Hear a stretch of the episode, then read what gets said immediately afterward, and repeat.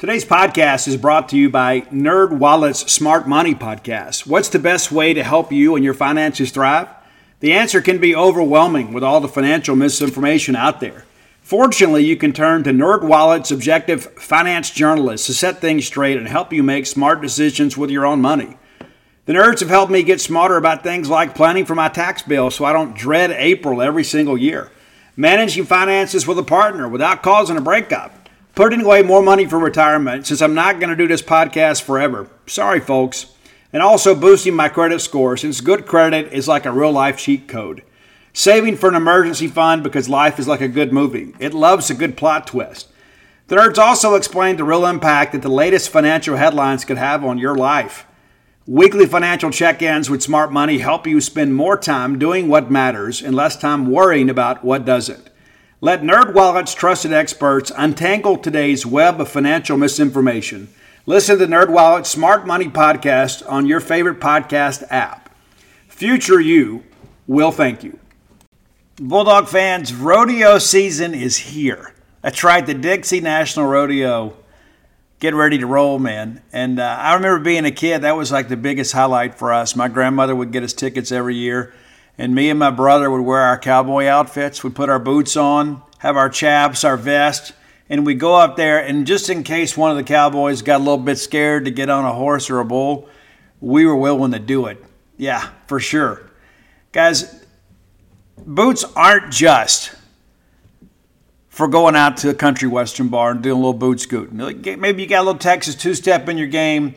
Tecovas can make you look better than ever. Absolutely. And here's the deal too. That's the thing. The versatility of Tecovas is you can wear them somewhere nice, or you can live life where you don't go gently. That's what Tecovas does for you. Yeah, it's a rugged, handsome boot. It's my favorite boot brand, and it should be yours too. Be sure and check them out. Tecovas believes in Western for all people, and you can feel that when you go into their stores. When you walk in, you'll be greeted like family, offered a boot shine and a drink and maybe even an adult beverage if you prefer, and you can get custom fitted for a new pair of Tecovas boots. You can get custom leather stamping or branding, whatever you need to make it feel somewhat individual. Look up your closest store at tecovas.com. But if you can't make it to a store, Tecovas delivers the most premium quality and most comfortable Western goods right to your door. Visit tecovas.com. That's T E C O V A S.com and you know what, partner? Point your toes west. Welcome to the Boneyard with Steve Robertson. As always, I am your good friend and host, Steve Robertson, here on the Hump Day edition of the Yard. I apologize for being a little bit late. Had a uh, had an elongated evening last night, and then uh, had a tough time getting to rest. You know what I'm saying? Some some nights you feel like, man, I just want to get into bed and sleep till about 10 o'clock, and uh, ended up did sleep until 10 o'clock, but uh, only because I tossed and turned until about 6. But uh, but that's not why you tuned in. But I do apologize for being a little bit late. I'll, I'll try to be better in the future. We have Mississippi State baseball later this evening as South Alabama comes to town. First time we've played South Alabama since the 2017 regional at Southern Miss. I don't know if you recall that that the uh, you know South Alabama Mississippi State played pretty regularly and it, it kind of makes sense for us to have them come in and play because number one, they're they're, they're a really good program for their league, more years than not, and uh, Mobile's not that far away. But uh, so we'll have them back at Dudy Noble Field uh, for the first time in over a year. And so uh, we'll, we'll, get into that, talk about pitching matchups, all those things that go along with that, and then uh, have a little spring football talk as well. We're, we're getting down to the nitty gritty here when it comes to college baseball. So you, you really are kind of kind of getting a snapshot of who's good, who's not, who's got work to do, who's kind of rebuilding this year, who's uh, disappointing. And, and I would say right now Mississippi State is, is playing up to expectations. There have been some uh, some instances we have let a ball game get away, but when you look at the non-conference schedule, you look at the midweek schedule, State is taking care of business in the midweek. And uh, what's interesting about that to me is that so many schools in the Southeastern Conference are not taking care of that. So we'll get into some of that stuff as well. I want to thank our good friends at Campus Bookmart, Stan Ray, Miss uh, Kathy Brown, the whole crew there They will treat you like family because you know what? In their eyes, you are family. And uh, you can feel comfortable going in there knowing you're going to get a great product at a great price. And you can outfit your home, your RV, your family, your pet, your automobile, whatever you want to do. You can do all of that right there at Campus Bookmart. Do service with a smile. They're happy to see you come uh, each and every time. And uh, if you can't make it to town, and I understand game days are difficult for some people, you know, it's not a shopping day. And, and if you're like me, I'm always anxious to kind of get to the venue and get set up and get settled. So if you're one of those folks, maybe it's better off that you shop online. We encourage you to go to campusbookmart.net. And by being a loyal Boneyard listener, we'll give you a promo code. It's BSR, which stands for Beautiful Steve Robertson. And that will save you shipping on all orders over $50. And trust me, once you look around online there, you're going to find plenty of things that you're going to want to put in that basket. So again, that's BSR, Beautiful Steve Robertson. Save shipping on all orders over 50 bucks at campusbookmart.net. So let's get into uh, South Alabama here. Uh, Mississippi State going to throw Jack Eagan tonight. Jack, a uh, left-hander, will get his first start. You know, it's been kind of Eric Cerantola, and I do expect this to kind of be a Johnny Holstaff day.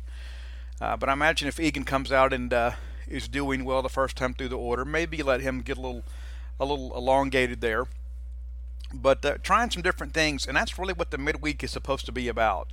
You want to win the ball game, but you want to get some work for these guys and kind of get them ready for those SEC type appearances. And uh, you've got to have some guys too to kind of eat up some innings to save some arms.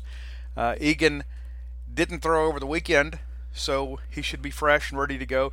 And he's been a little up and down at times. There's sometimes he goes out there and he's been absolutely dominant. Other times he kind of elevates the fastball some. Uh, he does have pretty good arm side running at two seam fastball. Like his makeup, like his attitude, he'll be a guy that I think can uh, can really be uh, a solid contributor down the stretch for Mississippi State. So he will get the start tonight. Now, South Alabama, they will counter with a right-hander, uh, and his name is Patrick McBride. Uh, 0 1 on the year, ERA of 5.40, five appearances, two starts, just 13 innings pitched, and five appearances. And remember, two of those starters. So I, I would assume that's really kind of more of an opener type deal. But 13 innings, not a lot of innings, uh, you know, for for a midweek guy. But uh, you know, Eagan's probably in the same boat in that respect. But he gives up uh, and hit an inning. Uh, has allowed eight runs, all earned, nine walks to just seven strikeouts. So he is a guy that appears to struggle a little bit with uh, with control. Not a big strikeout guy. Giving up a couple of extra base hits. Opponents are hitting 295 against him, and uh, so it's going to be that typical non-conference deal. They're not throwing an ace. They're in conference play as well. So this is not like a, an RPI deal for them where they're just looking to, you know, kind of leverage a weekend guy to kind of pick up a win against uh, you know a, a top-ranked opponent. They're they're going to kind of get their rotation set, and so they're one of those teams too that they are 14 and 17 overall. We talked about that on Monday show. A little behind what you what they normally are, but they played a very challenging non-conference schedule. Uh, they did get out and go play some people. They were willing to get out and go play. And now that they're in their league, I do expect them to get a little bit better down the stretch. And so, a quality non-conference opponent from Mississippi State, to say the least. So, one of the things I want to share with you guys too. You know, we lost a, a game. I have not been able to get this confirmed on the record, and I have contacted a half dozen people. And generally, when you know something, and you're wrong, people will tell you that you're wrong. When you're right, a lot of times people don't tell you anything, which is kind of a confirmation of sorts. But I've reached out to a few people, so I have learned privately that uh, Mississippi State is currently in negotiations or are pr- pretty much agreed to in, in principle a deal to add Louisiana Tech to the non-conference schedule this year. You know, Mississippi State lost a game in the Frisco Classic down there due to weather. We didn't get to play Nebraska on Sunday. And so we're short a game, and Chris Lemonis had told us, you know, a week or two after that, they were kind of looking to see, uh, you know, who was available because you could certainly add some teams, but you don't want to, you know, add a team, add a game, and then lose an RPI because of the fact that, uh, you know, that that team is just not any good. I mean, and, and there's been some times we've we've done that. It's kind of a uh, it's kind of a delicate balance there. You know, you don't want to be better off. And there have been some years where we have not added a game just because we could not find a quality opponent. You get a game washed out or rained out, and, and you, you think, okay, well, we can just, you know, add one of the SWAC schools around here. We can pick somebody up that's, that's willing to make the trip.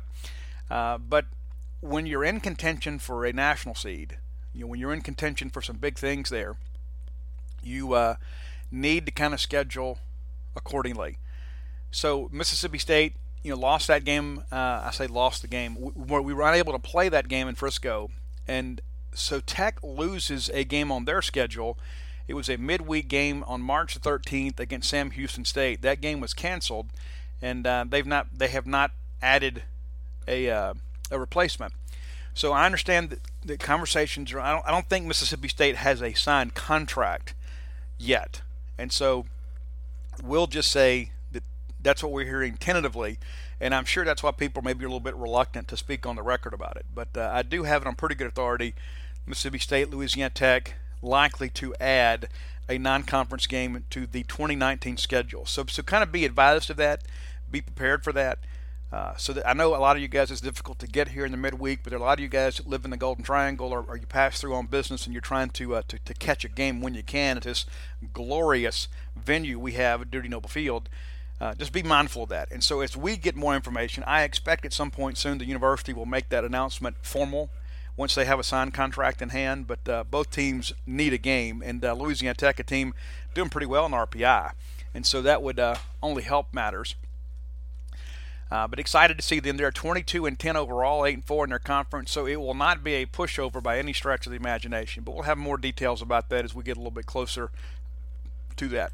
So a lot of people have asked, uh, and it's, it's, something I guess has kind of captivated the uh, you know the imagination of a lot of people is you know what what can Jake Mangum do uh, the remainder of this year, uh, chasing these records. And so uh, Jake currently 339 with hits, and got four games this week 13 off the SEC record. So you know, he, he needs to pick up a couple hits tonight. And so if in the event Jake could pick up a couple tonight, then that moves him into a tie for second place all time in the Southeastern Conference.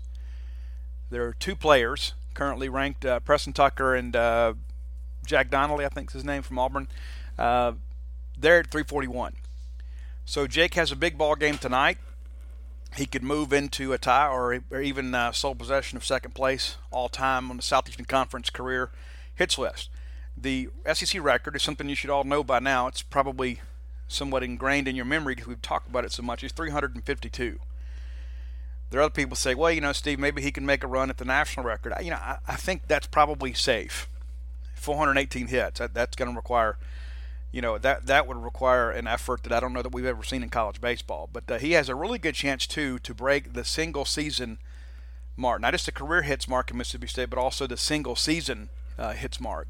And we'll keep you up to date on that as we get a little closer to that too. That, that's still you know way down the road, but that's one of those things too. A lot of people think, okay, we got through the school record, and there's kind of this this feeling of you know maybe waiting to exhale. You know, you kind of get that done, and then okay, now we, we kind of recalibrate and thinking, okay, well now we're looking at the SEC record. So, but once you get through that, which I think will happen here in the next you know week to ten days, I guess theoretically it could happen this weekend. That's that 13 hits is a lot in a week. Jake did have 11 last week, and uh, you know you obviously know that he is conscious of this, and I know that Jake would love to be able to break the record at home in front of our fans at a big SEC weekend. I, I get it, and I'm sure he'll put a lot of pressure on himself to try to get that done. In order for that to really be feasible, he's going to probably need, you know, big, big night tonight. You know, it's not atypical for Jake Mangum to put together a, uh, you know, a nine-hit weekend, but SEC pitching's a little bit different. So it's possible. When we get together on Friday, you know, we'll have a better idea of what he needs. But uh, but all that being said, once you get through the SEC record, then there are still some other things out there that are attainable. You know, as I mentioned, that the national hit record of 418 probably is not. But uh, Jake Mangum obviously is kind of rewriting the Mississippi State hitting book, and there have been so many people that have said, "Well, what you know, does Jake get a statue?" Uh, you know, and, and to be honest with you, I don't think so. Okay, uh, I think Jake is one of the best pure hitters to ever play at Mississippi State, and uh, there have been so many discussions about well, who's the best center fielder of all time. Uh, I think you know my vote is for Jake Mangum, and I did see uh, Jody Hurst play. I did see Dan Van Cleve play. God rest his soul. But I think Jake, while some of those guys may have been a little bit better, Jake is kind of good at everything. And uh, Jake maybe doesn't have the power some of those guys do. But the bottom line is, Jake is about to do something that no SEC player in the history of the league has ever done. Has ever done. And uh, there's only a couple guys ahead of him hits wise. And so as long as Jake stays healthy, he could write his name, you know, forever uh, at, at, a hits mark that I, I, think will not be challenged for decades. And you look at Eddie Furniss, you know, the, the, it's really a contrast in styles. Eddie Furniss was really more of a power guy, and, and I saw somebody mention this earlier about the chance of Eddie, Eddie, even at Dudy Noble Field, when their fans came in, and um, you know, I, I, hate losing to LSU. I absolutely despise losing to LSU. Uh, so anytime there's a Bulldog that can take down an LSU record, I'm always happy about that. But uh, a lot of respect for Eddie Furniss. When somebody asked me a while back, who's the one guy, uh, an opposing player in the Southeastern Conference that you, you hated to be up there? Like if, if the game was on the line, who's the one guy you wouldn't want to face? And my without question, to me, it's Eddie Furniss because he was a clutch guy too. He was one of those guys that uh, it wasn't he wasn't just a singles hitter. He was a guy that could hit some bombs too. And I know that his game didn't translate well to the wooden bat and, and the professional ranks, but um, he was a guy you feared. And you begin to look back you know, to think that his name, he was not a great professional player, but his name still kind of, if you mention that in some circles, Mississippi State fans, you, you kind of get a wince because they remember how he hurt us. And there are a few other guys I can think of. You, Brad Cresse is another one. You know, Brad Cresse's a guy that it seemed like every time he came up, there was two on and two outs in the inning, and and uh, we couldn't get him out.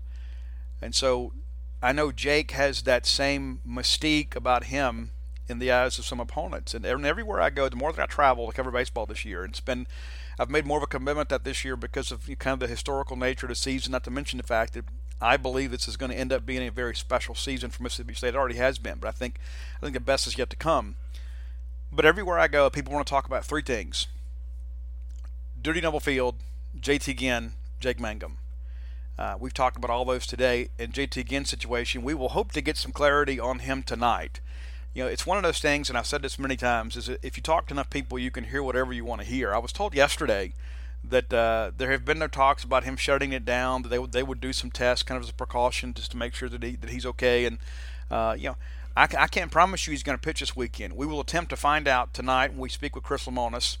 Uh, after the ball game, I have reached out to some people. And at this point, nobody wants to talk, but that is not atypical because you know, Chris Lemonis is the voice for Mississippi State baseball, and so no other people don't want to get out of out of sorts, you know, uh, and, and, kind of get out of protocol. So Lemonis will speak about that. We will definitely ask him uh, tonight. And so be watching the Twitter feed, be watching genespage.com.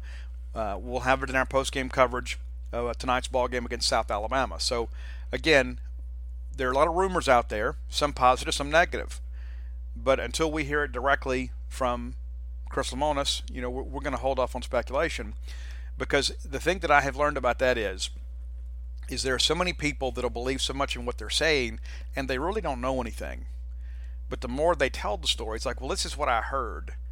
Okay, and then, well, who did you hear it from? Well, I don't want to tell you that. Well, here's the deal I, I'm talking to people at Mississippi State, I am talking to people directly involved in Mississippi State baseball. And so if, if they're not willing, and granted, I understand they un, they know they're talking to a reporter. So when they're talking to me, they're basically talking to you. So they're, they're going to be kind of careful what they tell us, look guard in their comments. Uh, but there have been a lot of things out there that have been put on the internet that uh, they're not true. And so we will get an official word tonight, one way or the other, and we will share that with you. I want to thank you guys too for your support of Bulldog Burger Company. I was there yesterday. Went in and spoke with Ian. Uh, I, I, just love going in there. It's one of those places I've mentioned, like when you go in, it's kind of like going to Cheers, where everybody's like, "Hey, you know, welcome. We're so glad you're here." They're, they're running some daily specials too, and I, I want to encourage you guys to do this. If you are an Instagrammer you need to go follow up Bulldog Burger Company on Instagram. And what I what, I mean by that is they will run some daily specials. Like yesterday, they're running the ahi tuna tuna burger. I've never had that one, but it's one of those things. You know, it's a little exotic at times. But uh, they are going to uh, to have the, the, daily specials. You can follow them on Twitter too. But uh, I know on the Instagram page, it's one of those things that um, you know maybe it's a little more visual. You know, uh, but but nevertheless, you can go keep up with them there. Uh, a lot of good things happening at Bulldog Burger Company. We'll have some big announcements coming up for our, for our friends there in the in the coming weeks. But um, encourage you to follow them on social media. And so, if you're going to be in town this weekend, and you're going to be in the Cotton District, you know we're going to have the uh, the Arts and Crafts Festival and have all the tents down there. Bulldog Burger Company is going to have an adult beverage tent set up right outside. You can uh, have the 1817 uh, beer. You can have margaritas. They're going to have all that set up for you. And so if you're looking to come and kind of peruse through all the stuff, and I'm going to be just down from them uh, at the Book Martin Cafe tent uh, signing books, taking pictures, uh, kissing baby mamas, and all that good stuff. And so you come by, be a part of that. Go by and get you a cold beverage, and then come by and say hello. Uh, looking forward to a great weekend here in Starkville, and make sure Bulldog Burger Company is, is part of your weekend plans. Again, Bulldog Burger Company, the place in Starkville people go to meet. M E A T. So looking around the league, I mentioned at the top of the show that um, the SEC specifically, and I know Oregon beat Oregon State last night, but that's a rivalry game. But it's so interesting to me that the uh, the SEC has really struggled in midweek, and uh, that is something I think you know collectively hurts the entire league. When you begin to look at the you know the, the team RPIs and that sort of stuff, these things matter. And I, I know the Kendall Rogers of the world, and I've got a great amount of respect for Kendall Rogers and Aaron Fitt and all those guys because of their commitment to cover college baseball. Because I love college baseball, and I know you guys do as well. But to suggest that these midweek games don't mean anything, that's just inaccurate. It may not mean anything in, in how they rank teams, but I think when you begin to look at the health of the league, because there's no way you should go out and lose a midweek ball game to an inferior opponent on a regular basis. It's one thing to have something pop up every now and again, you know, where somebody just has a hot pitcher and you have a tough night at the plate. That's going to happen. But to regularly lose non-conference games during the midweek, that that's concerning because as you get into regional play, those guys who throw your midweek games, they're going to be a factor. No, nobody wins two games in a regional and calls it a day. We do that in the super, but not in a regional. The depth of your pitching staff is going to be challenged in a regional. And I think that's where this midweek stuff comes in, into play. Uh, but looking at last night, rather interesting. Uh, Tennessee, our good friends from Knoxville, we saw last weekend, they took care of business, knocked off Lipscomb 11 to 2. Uh, Florida gets by Florida State 3-1. They the Gators have dominated that rivalry as of late. I don't know what the streak is now, maybe 10, 11 games, whatever. But Florida, even in a rebuilding year, they own Mike Martin and, and Florida State. And sometimes I think about, I almost feel a little bit sorry for Florida State when I think about, you know, we deserve a national championship, and I look at what they've endured. But I don't want them to win one before we do, and that's why walking them off last year uh, was so much was so great. I absolutely loved it. Mike Martin's a great coach. Uh, love what he's done for college baseball, but uh, Coach Kevin O'Sullivan is his daddy right now. There is no question about it, and that's something I am sure they used to kind of rally the troops last night and say, you know what, we're, we're not going to lose this one. We may have had a tough weekend against Ole Miss. We're going to find a way to win this rivalry game. Uh, Georgia, currently ranked number two in the country. Georgia knocked off Georgia Tech 12 to two. Tech, uh, a rising ACC team, having a good year, ranked 17th. Georgia gets them uh, we'll have Georgia here at Dudy Noble Field here in a couple weeks, and uh, excited to see them. They've got pitching. That's one of the things that people said from the beginning of the year is Georgia is going to be much improved because they've got arms. Might have the best pitching staff in the Southeastern Conference. Well, they give up two runs to a top 25 team in a midweek game, uh, so that, that that's that's pretty indicative of the fact that they have some real depth. Uh, we when we see them, I expect some low-scoring, quick games. I mean, you know, I'm talking two and a half hours, that sort of stuff. Some two to one, three to two type ball games will be a great matchup. Really, really glad we get that one at home. Alabama, this weekend's opponent, they kind of stretched your legs a bit last night. Took took care of Samford 21 to two. That's almost uh, sacrilegious. I mean, to beat some beat an in-state foe like that 21-2. Uh, and Samford is a team that we expect to uh, to really challenge for the SoCon this year. And so, good win for Alabama in many respects, and uh, hopefully it's their last one of the week because I, I, really think you know we're running out of opportunities to sweep people and kind of climb back into the the race for the SEC championship. And yes, we still control our own destiny, but we can't continue to give a game away each weekend. And I feel like that's really been the case in every SEC weekend this year. We should have, should have swept Florida very easily could have swept Auburn. We should have swept Southern Miss, you know, beginning of the year. Give that Friday night ball game away. Offense a little bit behind pitching at that point. Uh, but you know, last weekend, the, the, Tennessee game, you know, we give the ball game away, and again, you, you can you can continue to do that and play your way into a very good hosting opportunity. But I think with the potential this team has, and with us trying to get to a national seed and really compete for an SEC championship, and, and we're certainly in the mix, even though the schedule's not favorable, we have a much more difficult road to get there. Georgia and Vanderbilt, those teams in the East, uh, kind of had the benefit of having the worst teams in the league on their side of the bracket. They're going to play everybody over there. We're not going to be able to play Kentucky and Missouri. We do get to play Alabama, and that's this weekend. They're the last place team in the West. So we have got to take advantage of that this weekend. Uh, Jacksonville State takes down Auburn last night, 11 to six. I could see Auburn out of the top 25 next week. I, I, felt from the very beginning that they were a little bit overranked, a little bit overrated, because one of the things that I have learned about college baseball rankings is um, there are a lot of people that do the ranking. They skew way too much early in the season about pitching. And we and we've seen some of that irrational exuberance in, in, about our own pitching staff. To be quite honestly, you know, when we got going early in the year, said, "Oh, it's maybe the best pitching staff in the country." And and while I think we're very very good, I think now that we're halfway through the season, a little bit over halfway, things are in focus, and we feel like we've got a really good staff, but we don't have, you know, a elite staff where I think you can say, you know what, no matter who we trot out there, we're going to win a ball game. So Auburn got the benefit of some big things early you know, with them sweeping Tennessee, and Tennessee had gotten off to that 15 and 0 start, but it's one of those deals where you look at a lot of that is fool's gold. Tennessee's an improved team, but uh, you know I don't think Auburn is an elite team, and I think you're going to continue to see that play out over the end of the uh, the year. Uh, South Carolina survives Charlotte uh, five to four in that ball game.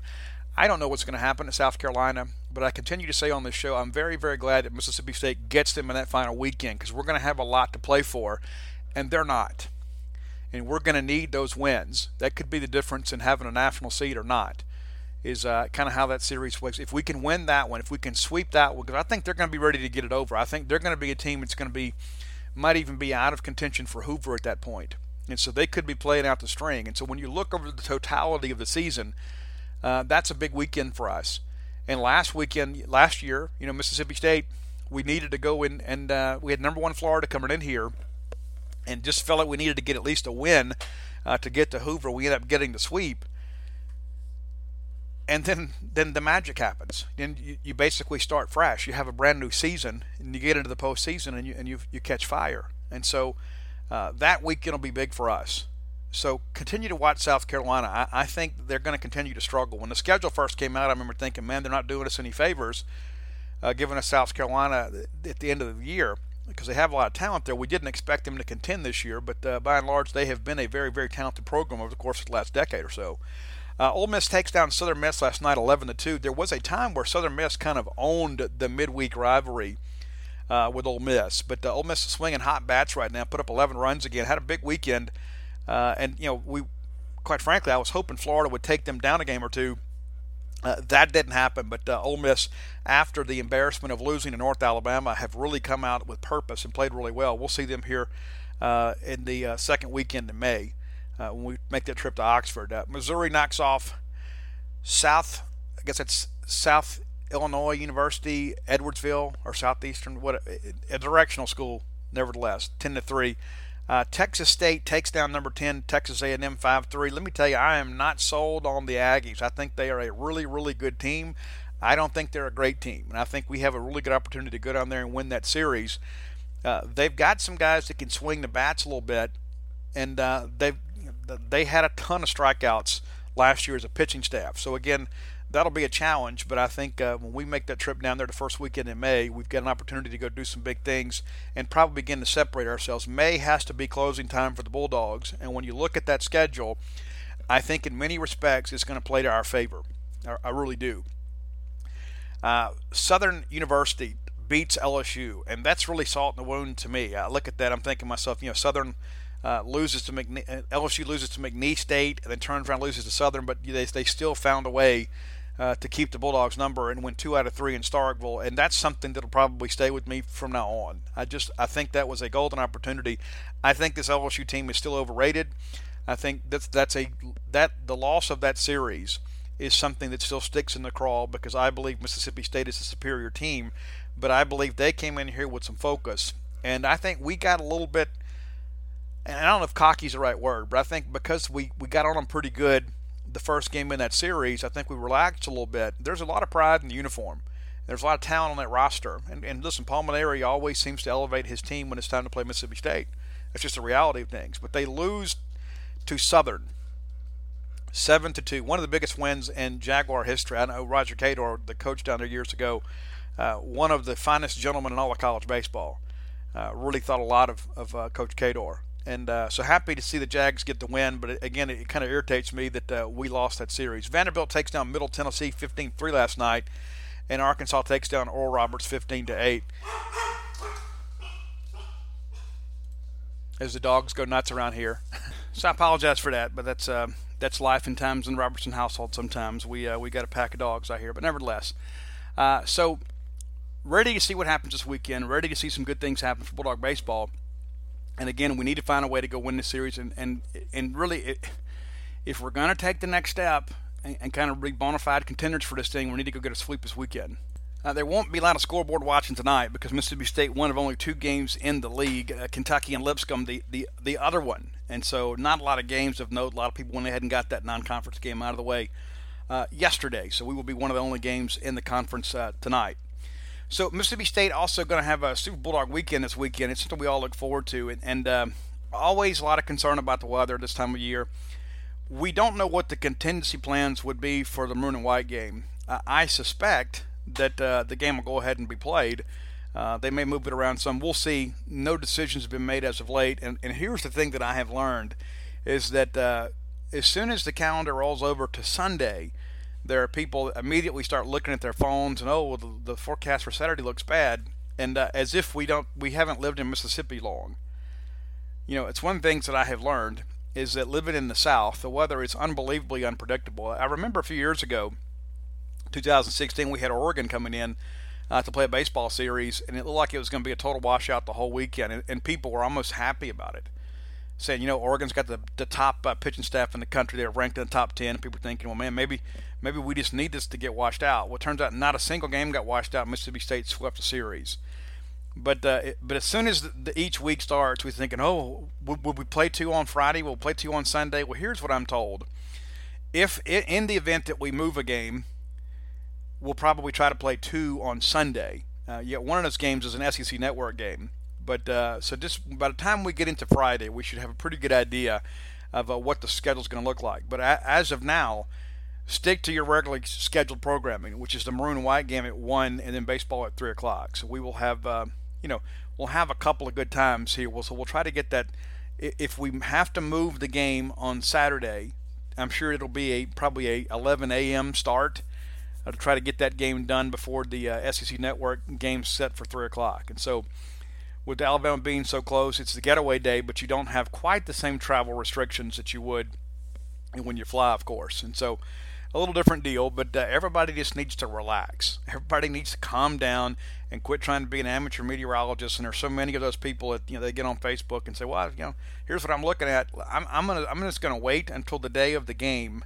Or the day before the game, and kind of you know, depend on what the professionals say. But uh, be that as it may, we will keep you updated. Watch your social media outlets. There could be some changes as we get into the weekend. But the bottom line is, we're going to have a great time here. As I mentioned, there's going to be the Cotton District Arts and Crafts Festival. That that's always a great deal. And so, if you have an opportunity to get here early, please go by and do that. You know, you can park on campus and then walk down to the Cotton District. That is a nice walk.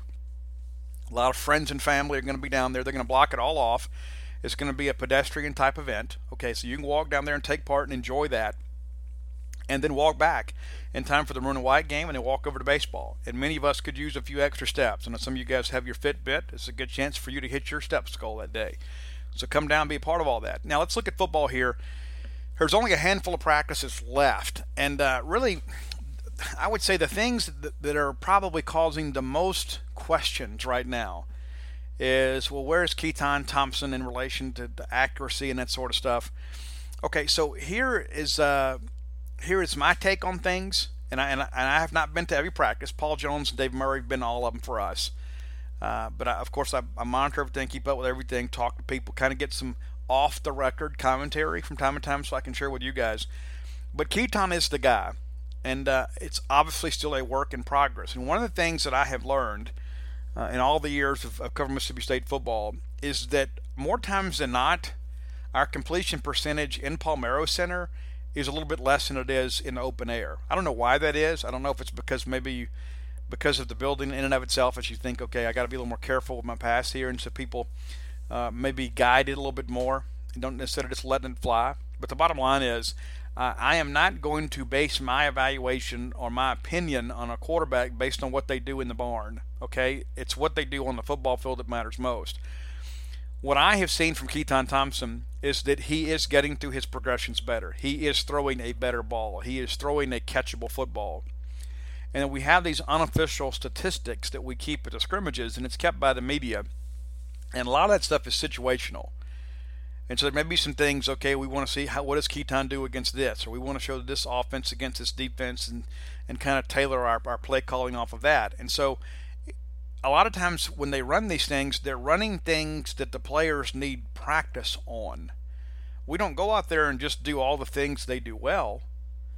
We go work on the things that we need to work on, where we have areas of improvement to make. And so as a result, when they get in these drills, a lot of times they're going to work the things that uh, that are a little bit herky jerky at times. And so anybody that is already overreacting and saying, well, you know, I saw this video and Keytaon didn't look real sharp. Well, you know, here's the deal. Uh, everybody that I talk to tells me that Keytaon is noticeably ahead of where he was this time last year, and that he is easily ahead of everybody in the quarterback competition right now. We're starting to see Garrett Shrader kind of figure some things out. Still kind of herky jerky. There's, there's still kind of a hitch and a giddy up, as the old timers like to say. He's still one of those guys that's still kind of refining his throwing motion. He's got great coaching. Andrew Breiner and, and Joe Moorhead, they've got a lot to work with with Garrett Shrader. He is going to be a great quarterback at Mississippi State. But anybody right now expecting him to start this year, you're not being fair to him because he, he's at this point he is not ready for that. He needs uh, you know, he needs that skill refinement. He needs some development as a passer, and that's going to just take some time. He's going to play some this year. And Jalen, listen, Jalen Mayden throws a good ball. There are other times I see Jalen Mayden throw a football, and I think, okay, well, you know, that that last pass he whipped it around pretty good, and then the next one just comes out a little bit funky. So it's really kind of a consistency issue uh, with Jalen. He's not the runner Keytaon is, but I, but he does throw a very nice pass. When he is on, he is electric. He's one of those guys too that uh, he's a rhythm thrower. It's like when he makes like if he fits one into a tight window, he's going to get going. Like the, once he makes that first tough pass, he's a guy that it kind of ignites the fire in him and kind of gets him going. So State has some good opportunities, but uh, and, and, some good options at quarterback. But anybody right now eh, not expecting Keytaon Thompson to start the season opener is probably kidding themselves. You know, now a lot can change between now and fall camp. You know, someone may come back and and catch fire and light it in a bottle and and, uh, and take the lead. But at this point, I think it's pretty safe to say uh, Keytaon's going to be your guy. Now, a lot of discussion about Kylin Hill. And uh, when I talk to people that I trust and I ask them, okay, who's the guy that you think is really kind of taking a step forward this year? Who Who's the one guy? Kylin Hill. Consistently, Kylin Hill. So you know what? That, that, that kid's going to be a monster for us. We expect him to have a huge year for us. And Kylin has always been a guy that has embraced the weight room and embraced the strength and conditioning part of football. He's never been a guy that uh, has shied away from that. And you see him now, and physically, he looks to be in the best shape of his career. Now, I'm eager to see him run on Saturday in the Open at Davis Wade. I'm, I'm ready to see, how, see, him, see him get out there and finish some runs. But uh, he is a guy, too, that – really kind of covets your approval. You know, he, he wants to be great. He wants to be embraced by the fan base. He wants to make big plays to kind of carry this football program forward. And so that that's a big step. You know, having him established, nobody's really challenging him. Nick Gibson's moving along, and, and, and I'm, I hear Nick has, Nick has had the best spring practice of his career. And that's encouraging because Mississippi State does not have a lot of depth at running back. And so got to keep Kylin healthy, and so Nick's going to have to kind of be at times kind of a, uh, you know, a, a, guy that eats up some reps for you. And we'll have some reinforcements show up between now and fall camp and Lee Witherspoon and uh, Kareem Walker. But uh, I think by and large, the guys you're playing with right now, those are the guys you're depending on to carry much of the load uh, this season. The the one guy that I hear, and you're not going to be the least bit surprised about this. the one guy that I hear that people are expecting to kind of be a difference maker this year is Brad Cumbest. And there are a lot of people saying, you know, it's it's almost like you hate to see him kind of split time because he has proven to be a bona fide contributor in baseball. And when he's out there at football practice, there's just a different flow to the offense because he is so dangerous up the seam because he is such a skilled athlete And uh, and I'll tell you, th- this Brad Cumbest kid, if you have never been around him, once you and I'm gonna come to fan day because I, I don't know that there is a uh, you know a more a more country kid on the team, but uh, there's probably also not a kid more grateful for the opportunity that he has at Mississippi State than, than Brad Cumbest. I'm not saying that the other kids are ungrateful, but I'm telling you, he almost has this wide-eyed fascination with all of this that uh, he is living his dream, and uh, as the kids say, living his best life. But I'll tell you, everybody that I speak to that's involved with the offense says, you know, it's it's a different team when Brad Cumbest is out here at practice, when Brad is there. And uh, Jim Moorhead, I think, has handled it really well with Coach Lemonis. Nobody, uh, I think, is uh, is missing out here. But uh, you know, Brad is able to contribute, and, and it, it kind of got me thinking. You know, how, how many two-sport athlete contributors have we had in the modern era of Mississippi State athletics? And, and I'll, I'll be honest with you, I can't come up with very many you know, Elijah Staley's a guy that kind of tried to play basketball and football and really didn't play a lot of either. Uh, but he was a very skilled athlete. You know, Adron Chambers was a guy that, uh, you know, comes to Mississippi State as a football player and uh, ends up being a professional baseball guy. And he was a guy that was going to have an opportunity to do both, and he got into some trouble, some major trouble, uh, when he was here at Mississippi State. And I guess you could really go all the way back to the 80s. Uh, you know, and Glenn Young was a guy that uh, was a pinch runner on loan from Mississippi State football. Uh, and then Michael Goller was a guy that didn't play two at the same time. You know, once he completed his eligibility as as a basketball player, he comes out and, and um, you know plays the one year of football uh, at Mississippi State that fall. But there have not been a lot of guys that have been able to really contribute. And I don't just mean special teams, but I mean be able to play both. And uh, Brad Cumbest has now hit his way into the right-handed DH spot for Mississippi State. So when we're going to face left-handers, Cumbest is your DH more times than not. Lennon Jordan got a start last week, and then Cumbest takes over. Josh Hatcher is going to be your left-handed DH. You know, probably nine times out of ten uh, when you when you face a uh, right-handed pitcher. So I expect him to be in lineup tonight. But when you begin to kind of look at what Cumbest is doing as a freshman, and you begin to think about long-term, you know, like what happens next year? You know, does he does he remain on loan to baseball? You know, what what does that mean going forward? Because I think once he gets on the football field next fall regularly, uh, you're going to be impressed. You know, Farrod Green is the salty veteran. You know, he's the one guy you can count on to, to kind of always get caught doing the right things. He's not the pass catcher that Jaquarius Spivey and Brad Cumbest are. That's not who he is. Okay, now, now that's not to say we can't count on him in the pass pattern because we can but he's not as explosive as those guys. But he is the guy that'll get out there and make that devastating block for you, and, and he is a bit of a walk and mismatch out there. But when you begin to kind of rotate, and you know Dante Jones is a guy that was a you know was a big time receiver at at, uh, at Louisville High School, and so uh, really think a lot of him. But I think that position can be one of strength this year. But uh, a lot of people will tell you on and off the record that Brad Cumbest is a very explosive member of the Mississippi State offense. And so when you begin to kind of factor that in, you know, what happens when he kind of becomes the star, you know, at tight end? You does he is he forced to make a decision? And there have been so many players in recruiting there, and, and I talk to so many of them and say, well, you know, I want to play both in college, and we write those stories, and always in the back of my mind, I'm thinking. Yeah, that's what they say until they get here and they see the demands of all this thing. But I want you to think about Brad Cumbest having to go to football meetings, having to go to baseball practice, and then be a student athlete on top of it, and then make his grades. There is a tremendous amount of sacrifice, a tremendous amount of effort that has gone into the Brad Cumbest experience this year.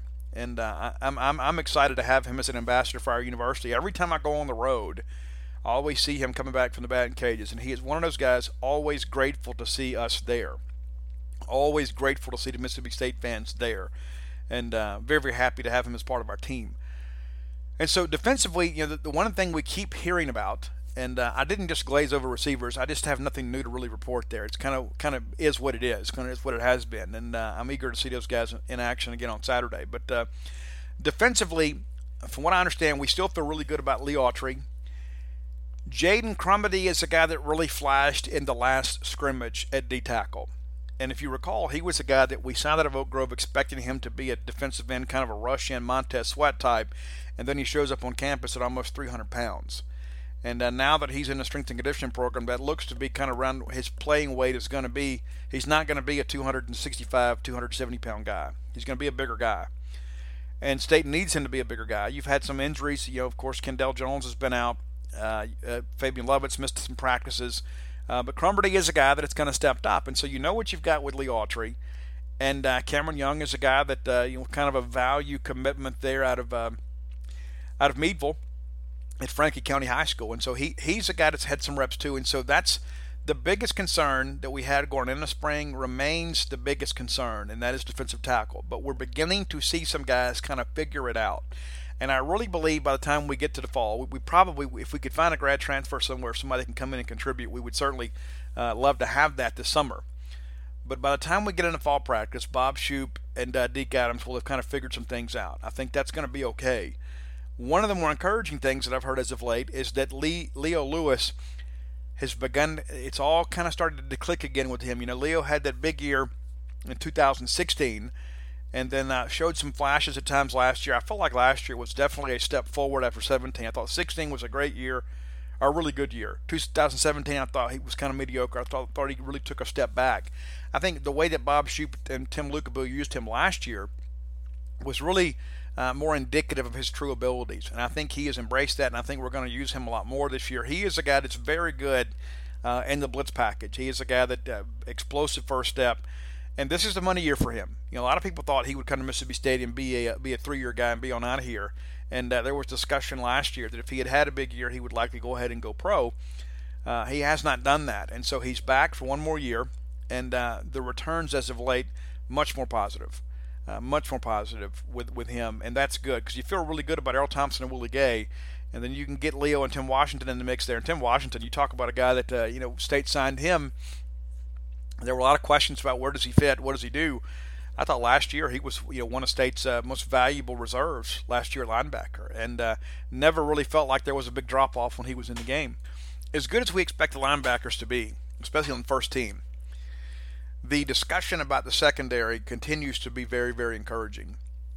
We're losing a lot, obviously with Mark McLaurin and Johnathan Abram. Uh, Chris Rayford's a guy that was a real value guy for Mississippi State.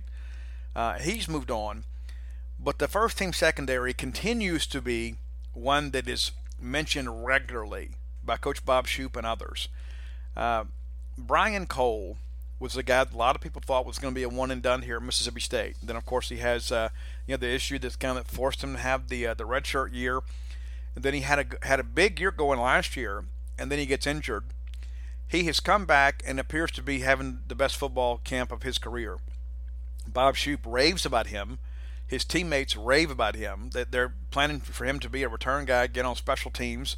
Uh, really felt like he had a, you know some explosiveness in the return game last year. I remember a couple big returns against Kentucky when uh, State struggled offensively. You know, he was he was part of you know trying to get things going. You recall he had that big interception too to kind of uh, set us up and get us back in the ball game, and one of which we did not capitalize on. But that guy is a playmaker. He is also a guy with NFL potential. And I think when guys see what Johnathan Abram is doing and the exposure that he is getting. And, and, listen, John is a very quotable young man, got a lot of personality. He's going to be a great locker room guy. But I think when they have watched him and kind of learned how to work, and so Brian Cole, J- Jaquarius Landrews, we're getting a lot of positive comments on and off the record about them. And listen, coaches are always, you know, sometimes they're talking to the team through the media so there's sometimes I know they don't want to get out there and get quite so vocal and, and, and maybe say things that, um, you know, maybe give a guy a reason to have a little pause and think, hey, I'm doing great.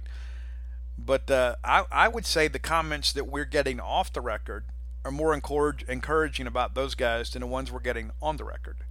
And so when you read those glowing comments, understand there's some other things that we're being told that's even better. And uh, there's a lot of discussion about as good as we were this year we could be even better. And when you begin to think about the, the 2020 draft, I know we're not even had 2019 yet, but you you could have a situation where you have Cam Dantzler, uh, Jaquarius Landrews, and Brian Cole out of that secondary all drafted. And then we'll see what happens with Mo Smitherman, uh, who Terrell Buckley continues to say may be the most consistent performer in the secondary. It's now about building some depth.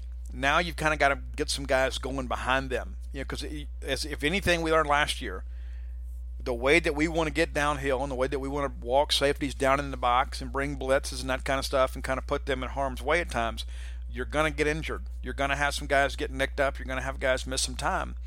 Uh, Johnathan Abram moved all over the secondary last year, and uh, things really took off for us with him lined up at nickel. And at, at some point, you had four different players play nickel.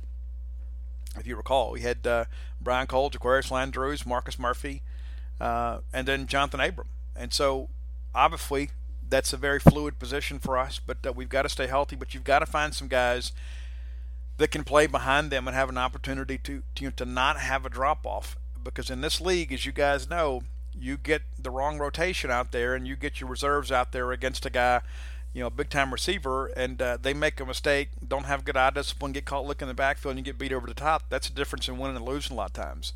So now it's just about building some depth. And so I don't know how nice the weather will be Saturday. I don't know how controlled the scrimmage will be. There will be some things. It's not going to be just a typical football game. They're going to let the ground rules this week uh, I guess today they'll have a meeting and say, okay, we want to run this, we want to run that. There'll be some times that they'll set the defense up uh, in the red zone just to give the offense an opportunity to work against those packages and work against that sort of stuff. And so uh, that's part of the deal. So kind of understand that going in. It's really a chance for us to kind of see these guys play and uh, kind of close out practice. And there'll be a cleanup deal after this thing is over.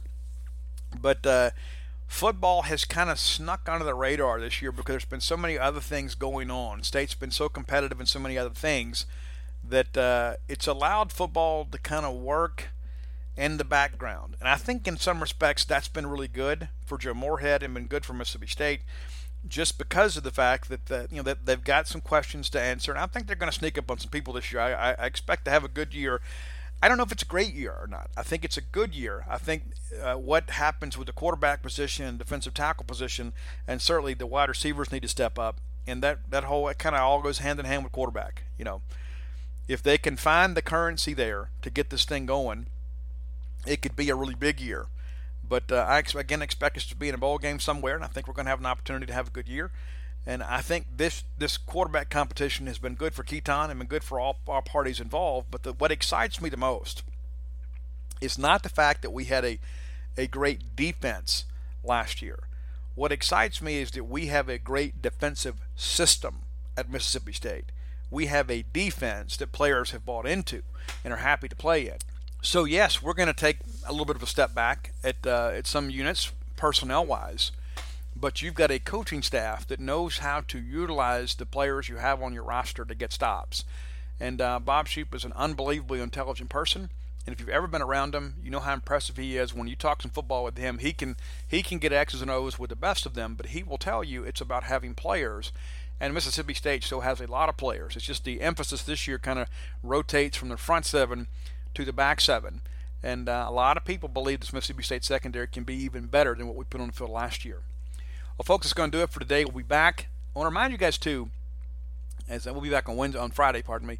Uh, if you hadn't done so, go buy your Stark Villain gear at starkvillains.com. I'm beginning to see a lot of people, you know, messaging me about, hey, Steve, where do we get the shirts? And uh, seen a lot more people say, hey, I'll wear my shirt around town. And I've had people order the shirt right there at the register. You know, people like get on their phones and go buy a shirt. And so you can go get yours at starkvillains.com. And uh, Stark Villains, the book, will be out sooner rather than later and uh, we'll have a release date coming up for you pretty soon. Until next time, it's all live our lives in a way we'll make more friends than enemies, and people can see a difference in the way we live.